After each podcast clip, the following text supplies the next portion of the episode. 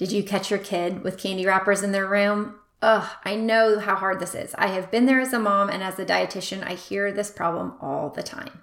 That's why in today's episode, I am going to share with you four ways to respond well when you find your little one hiding food.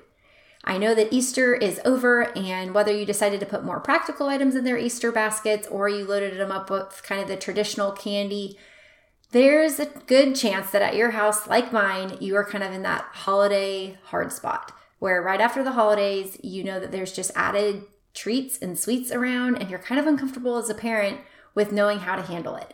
So, whether it's just a few pastel candies left for everyone to consume, or you have a whole bunch of candy from some big neighborhood Easter egg hunt, I want this episode to help you know how to remove shame and emphasize safety as well as ultimately neutralize foods in the location and the approach that we have, whether it be something like candy or truly any food that might be getting hidden and snuck up to, say, a bedroom. This episode stems from a conversation that I had with a fellow mom following a presentation that I gave at her MOPS group. And since it was one that I had walked through myself as a mom, I knew that there was probably other families who would benefit from hearing the advice that I gave her and how I personally have walked through this as well. So, knowing that a lot of us are really trying to promote food neutrality in our homes, I know that this can be a super embarrassing subject to admit happened, let alone an awkward situation to know how to address with our kids. We don't want to make a big deal out of it, and yet internally it feels like a big deal. We know that there's not honesty and transparency in general, let alone in the feeding relationship, and that's just our clue as a parent to tune in to what's going on and to find the best way for us to respond well. So let's get open and honest about this conversation and equip you and your kids with a little more food freedom. Hey, Mama, I'm Ashley, and welcome to the Veggies and Virtue podcast. In this podcast, you will find simple menu ideas, kitchen organizational systems spelled out for mom life, and feeding tips and tricks that are both evidence based and grace laced. I believe that you can find flexibility when it comes to feeding your family so that you can feel calm, capable, and connected in the kitchen. As a registered dietitian and Christian mom of three myself, I want you to break free from the mealtime battles and to feel equipped while feeding your kids all day long. Pull up a stool at my kitchen counter and let me pour you a cup of coffee and say a quick prayer for you. It's time to chat about the meal times, messes, moments, and ministry of motherhood. All right, as I mentioned in the intro, this episode comes from a conversation that I had with a local mom recently after I spoke to her MOPS group. And I always hang around after the presentation so that I can just answer any questions. And this mom came up to me and was just as sweet as could be and she was sharing a lot about how intentional she's been in the home to really try and promote uh, food neutrality and offering a wide variety of foods.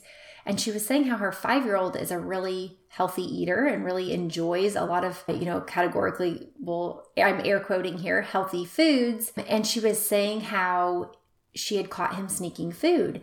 And I thought this was so funny because this I can honestly say I have not actually heard. But she said that at first it presented itself as her son would sneak even things like bell peppers. And she said at first it became one where I was concerned because I'm finding like gross, moldy bell pepper stems because the little boy would literally grab the little bag of baby bell peppers and take them up to his room and sneak and eat them. And she's like, that bothered me because I didn't want to find these moldy bell pepper stems. But then it escalated to candy in the room. And that's when it, her, you know, discomfort with the issue of sneaking food naturally escalated a lot. And so she was asking me, like, how do we handle this? I don't want to, you know, vilify candy more than I did the bell peppers. It's, you know, the cleanliness aspect, it's the, you know, lack of disclosure aspect. It just feels sneaky. It just makes me feel icky. Like it's just that gross feeling that I can tell that we're not being honest and I don't want to like react. And yet I'm afraid that my reaction wasn't consistent with the neutrality that we're trying to have in the home. And I just applauded this mom because she's so observant and so intentional. And I could really tell that within only a few minutes of talking to her but I thought that, you know, with Easter having just happened and a lot of us having, you know, kind of some of those like seasonal influxes of candy in our home, I thought this might be a great time to highlight this conversation that I had with her. Because as I mentioned again in the intro, this is something that we've walked through in my home with my kids. I know this mom, you know, is working through it with her kids. And so I just wanted to share with you guys some of the advice that I gave her and what I would encourage you in terms of the way that you can respond well when you do find your kid hiding candy. So, you know, the big question that I thought stuck out for me with in my conversation with her and that I would challenge you with is I asked her, would you respond the same if it was a bell pepper versus a butterfinger? Because, you know, she was giving me this example of how her son was stealing a bag of bell peppers. And I think part of us as parents could be like, oh my gosh, that's like adorable and awesome. And okay, it's fine if he's still if he's sneaking food because it's baby bell peppers, like pretty harmless outside of maybe a moldy stem under the bed. But in this case, what we're really boiling down to as parents, because in the home and in the pantry and in the fridge and in the kitchen, we can do our best to really promote that food neutrality. But sometimes we have to take a step back as parents and evaluate are our reactions to our kids' very natural, very normal habits and tendencies, and them experimenting with different things like sneaking food, are our reactions to these different foods neutral? Because as the mom shared, and as I suspected, her response when he was sneaking bell peppers was vastly different than her response when he was sneaking candy. And again, I don't know that it was a Butterfinger per se, but I think just asking yourself if I found my kid sneaking something, let's say in this case, sticking with Easter candy, if I found my kid sneaking Easter candy, would I be responding the same as if they had snuck the the the carrots that we put out for the Easter bunny? And I know even for myself and a lot of us in this generation, we've been, you know, indoctrinated with diet culture and we understand very well a lack of food neutrality. And yet, even though we're combating against it, often with our kids and our family and our feeding approach, our reaction in situations like this can often really be triggered. So, all of this to say, I want to walk you through what I would consider four of the ways to respond well if and when this happens. The first is that we really want to remove shame. Going back to that question I just asked you guys, I want you to think about am I neutral? Because oftentimes, in the case of, I'm going to just stick with bell peppers and butterfingers for simplicity's sake here, but you know, if if you as a mom found, you know, just kind of the remnants of baby bell peppers under your kid's bed versus if you found the remnants of their Easter basket and lots of candy wrappers. Check in with yourself and start processing those those hard feelings. I think as moms, it can be really hard because we have to own up to some of these just internal opinions that we have, even if we don't think we're projecting them on our kid.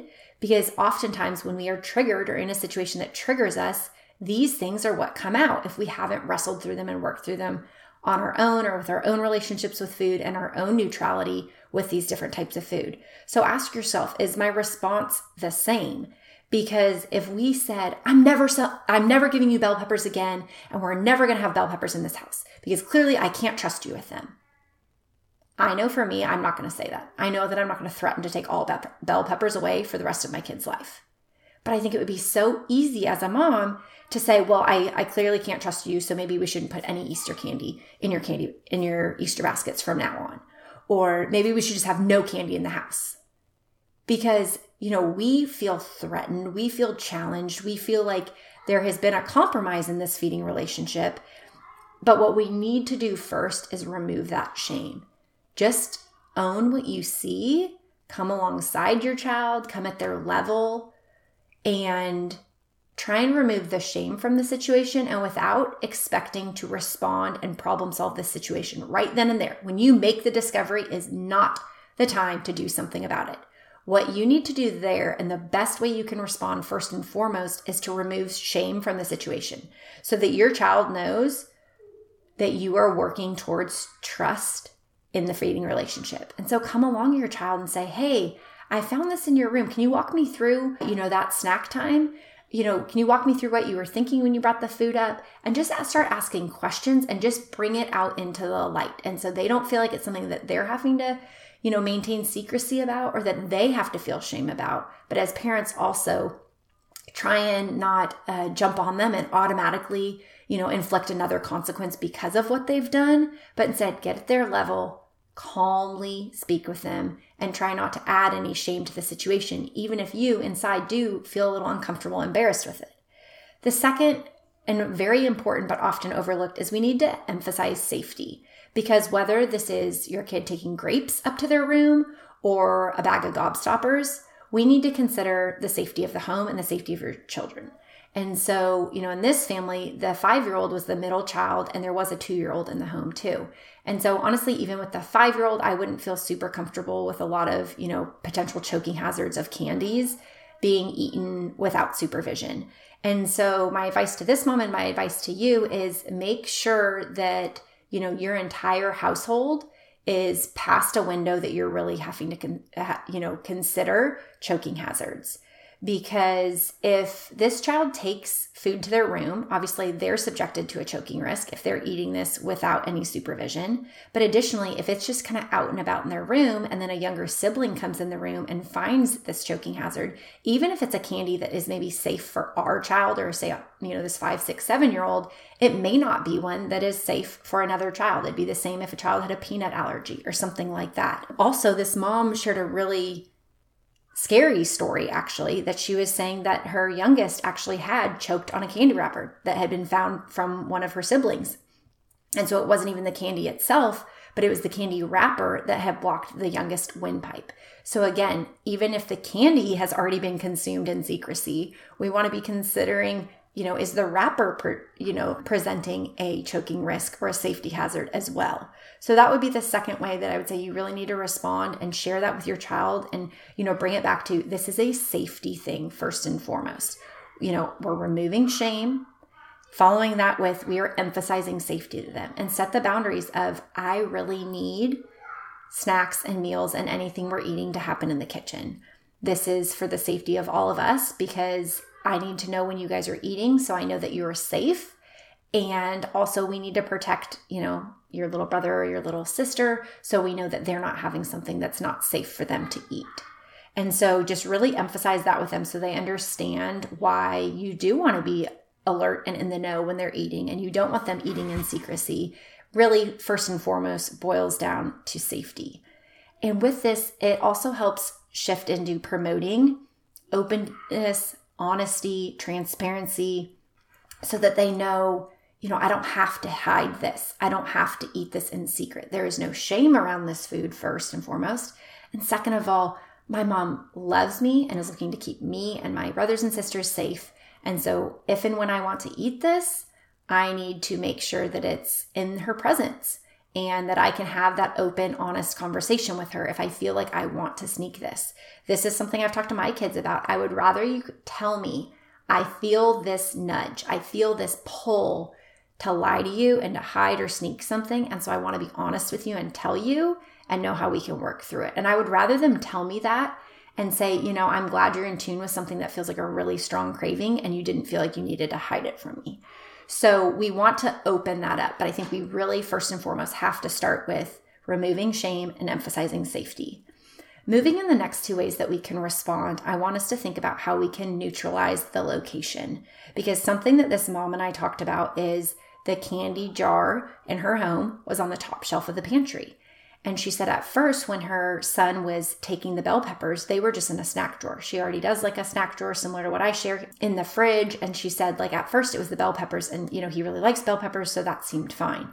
But then she noticed the reason she knew that the candy had even been stolen is because I guess in their pantry type situation, he had to pull out the drawers to almost like build his own staircase to reach up to the top shelf. And she's like, the amount of like effort and intentionality he had to go through to get to that just made it feel even more dishonest. And, you know, I could tell just really bothered her as I knew it would, you know, myself in the situation as it presents itself. And something I shared with her, and I in no way mean to, uh, you know, parallel our children to dogs. But a story that came to mind when I was talking to her, and I want to share here, is when Max, our golden doodle, was a puppy and we had the trainer out here. I remember her saying, because our biggest challenge with him is he's a full size golden doodle, is he can get up to the counters really easily, like before he was even six months old.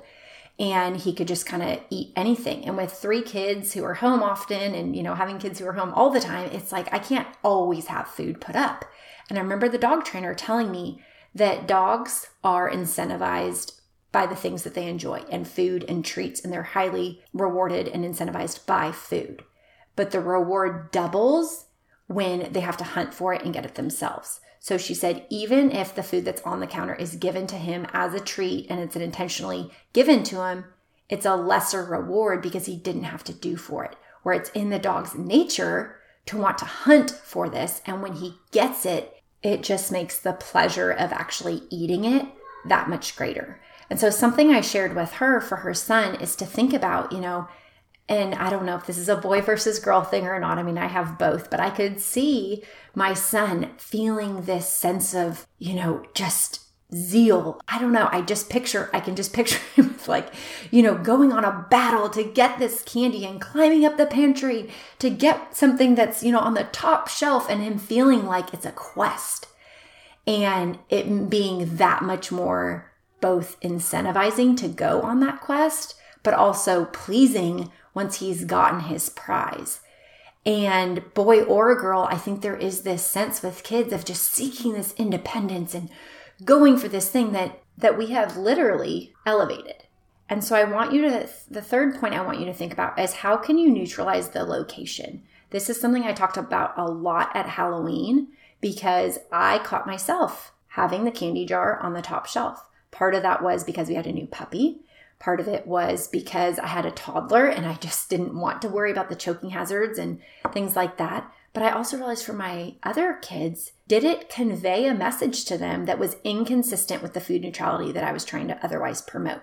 Because I think oftentimes as parents, we think I'm not showing them that like food is elevated or it's better than, I'm not trying to put it on a pedestal or anything. Like we think that we're really proactively combating this so that candy or such foods are not on a pedestal but when we look at our pantry, again, safety and other reasons aside, we do need to ask ourselves have we literally elevated this food by putting it on the top shelf and making it out of reach? There is a lot of research that shows that, you know, if we keep candy or such foods out of sight, that they are more out of mind.